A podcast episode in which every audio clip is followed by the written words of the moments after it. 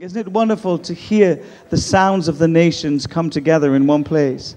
Aren't you grateful to God that you're part of the wide family all over the world, every nation, tribe, and tongue? Well, in the few minutes I have with you tonight, I just want to draw your attention to a very famous and indeed a very familiar part of the Bible for us. And usually around this time of the year, we start to think a little bit more about the birth of Jesus Christ and his reason for coming here into our glorious planet and what it is that it means to us to be followers and indeed, more importantly, lovers of God himself. If you have a Bible with you, turn to the book of Luke, chapter 2, for me, please.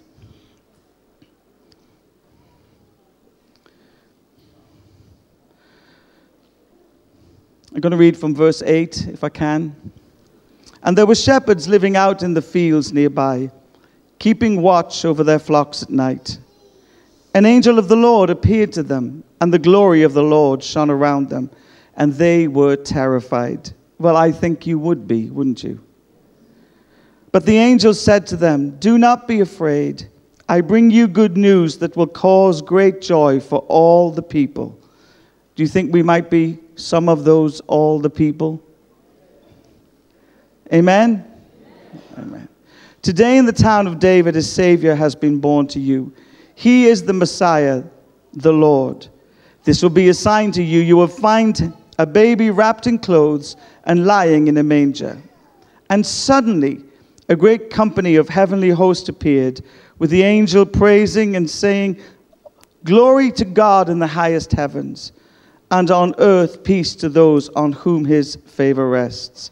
When the angels had left them and gone into heaven, the shepherds said to one another, Let's go to Bethlehem and see this thing which has happened, which the Lord has told us about. And I'm sure the Lord will bless the reading and indeed the communication of his word to us tonight. These are very, very familiar phrases. Is there anybody here who hasn't heard them before? Everybody usually has heard these. And if you haven't heard them before, you've probably seen them written on Christmas cards. Is that still a thing? Do people still sell, send Christmas cards? Is there anybody who actually has sent an actual Christmas card this year? I thought they were being phased out. How many times have you repeated them yourself? Over the years, you've walked with Jesus. Over the years, you've sat under someone speaking or teaching around the whole narrative of Christmas hundreds of times? Have you heard them thousands of times? You see, the problem with some of these words is they've become so familiar to us, perhaps we've lost sight of their truest and most glorious impact. As I look at these words, I see that the Lord offers us three promises, three things that are connected to the coming of Jesus to our world. The first one is glory in the highest heavens. Do you know, as we sit here today, as we sing our songs and worship our God and interact with one another with all that we are and all that we have, the heavens declare the glories of our Lord. There are angels worshiping far more passionately than you or I. They have more revelation of the glorious reality of the Son, the Most High God, God perfect in all of His greatness. And they will worship Him consistently and persistently. And you see, the wonderful thing about heaven is it will never get boring. When you get to heaven, please don't worry whether or not somebody will recognize you. Nobody will have any eyes for you whatsoever. All eyes will be fixed upon the one, the one who is glorious. Everlasting to everlasting is his glory. Often people come to me and they say, Will I recognize my wife or my husband? My hope is that you won't have eyes to see anybody at all. As good as that would be to connect with them, there is someone you're far more in love with that will draw your attention and keep it for the rest of eternity. And I love this thought when I think about the glory of God in the heavenlies, that like they have never truly seen or understood His glory, they go, oh, Holy, holy, holy is the Lord God Almighty, and worthy to be praised. Another angel rushes to the front with a deeper revelation of that same truth, and they go, oh, Holy, holy, holy is the Lord God Almighty, and worthy to be praised. And then all the angels sing and rejoice and give glory to God, for He is good. He is the King. He is the Lord, He is the Most High God. You see, church, the truth is we can't see His glory in all its fullness here on earth. But this night, above all nights, His glory is announced to the world. And that glory is perfectly formed in a tiny little baby. The Messiah has come. All of the singing, all of the praising, all of the adoration turns up in swaddling clothes. In the middle of our human condition, the glory of the Lord visits the earth.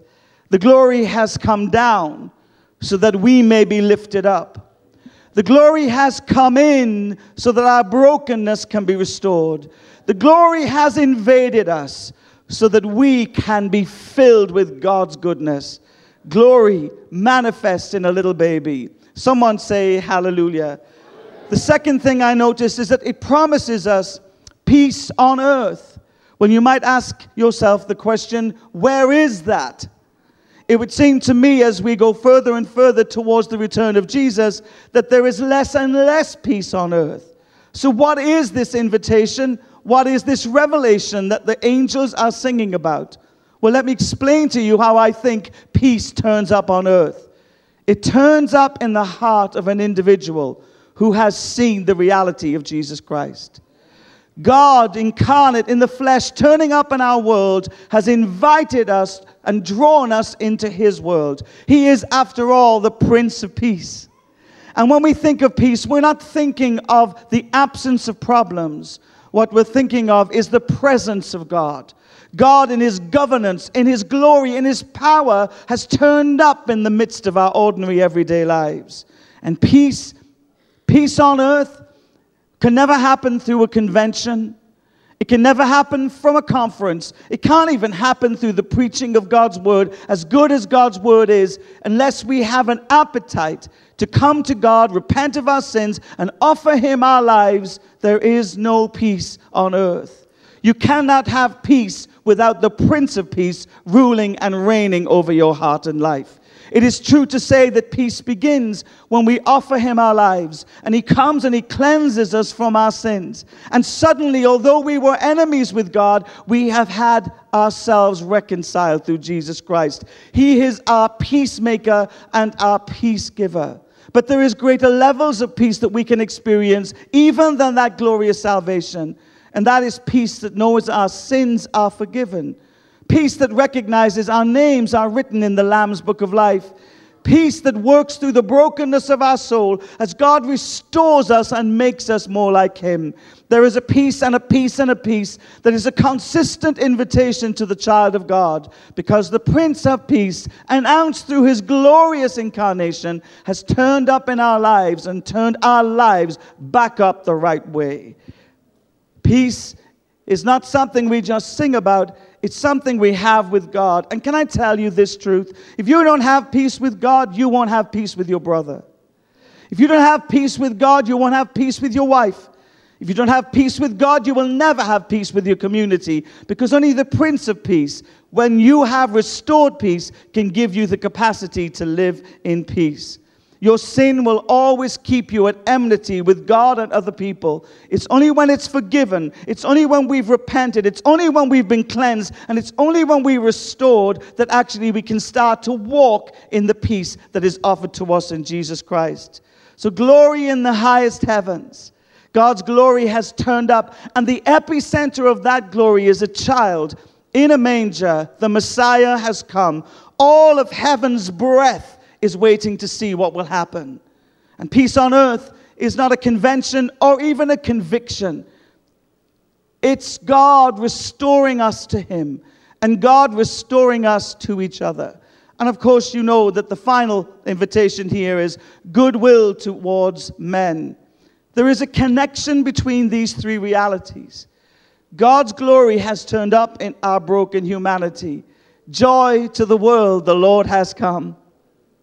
God's glory has turned up in our humanity and restored for us a peace that was lost as a result of sin and separation. He brings us home into a place of connectedness with Him. Our sins are forgiven, our hearts are restored, and out of that we get to live in peace and harmony with other people. And the outworking of that is goodwill begins to spread amongst men. You see, one of the things I love about the church is it gets to demonstrate what this looks like before we take it to the world. We get to live with the reality and the certainty that the God of glory has come to abide in us. We get to live in peace with God and indeed learn to live with peace with ourselves and beyond that, peace with others. And then the goodwill to all men. That's when we start behaving like we were created to behave. That's when we start accepting like we were given by God to accept. That's when we start loving in the same manner in which God has loved us. And if you want the world to change, and I certainly do, and at this time of year, that really is the biggest prayer we could pray, then let me remind you that the glory has turned up in the child. The child has invited us to restoration, restoring our peace with God, our peace with ourselves, and our peace with each other. And goodwill to all men means that we lift ourselves beyond our own experience of God and reach into a world so desperately in need of God to turn up for them. You who have been given so much get to give so little, but it has such a huge impact on the people around us.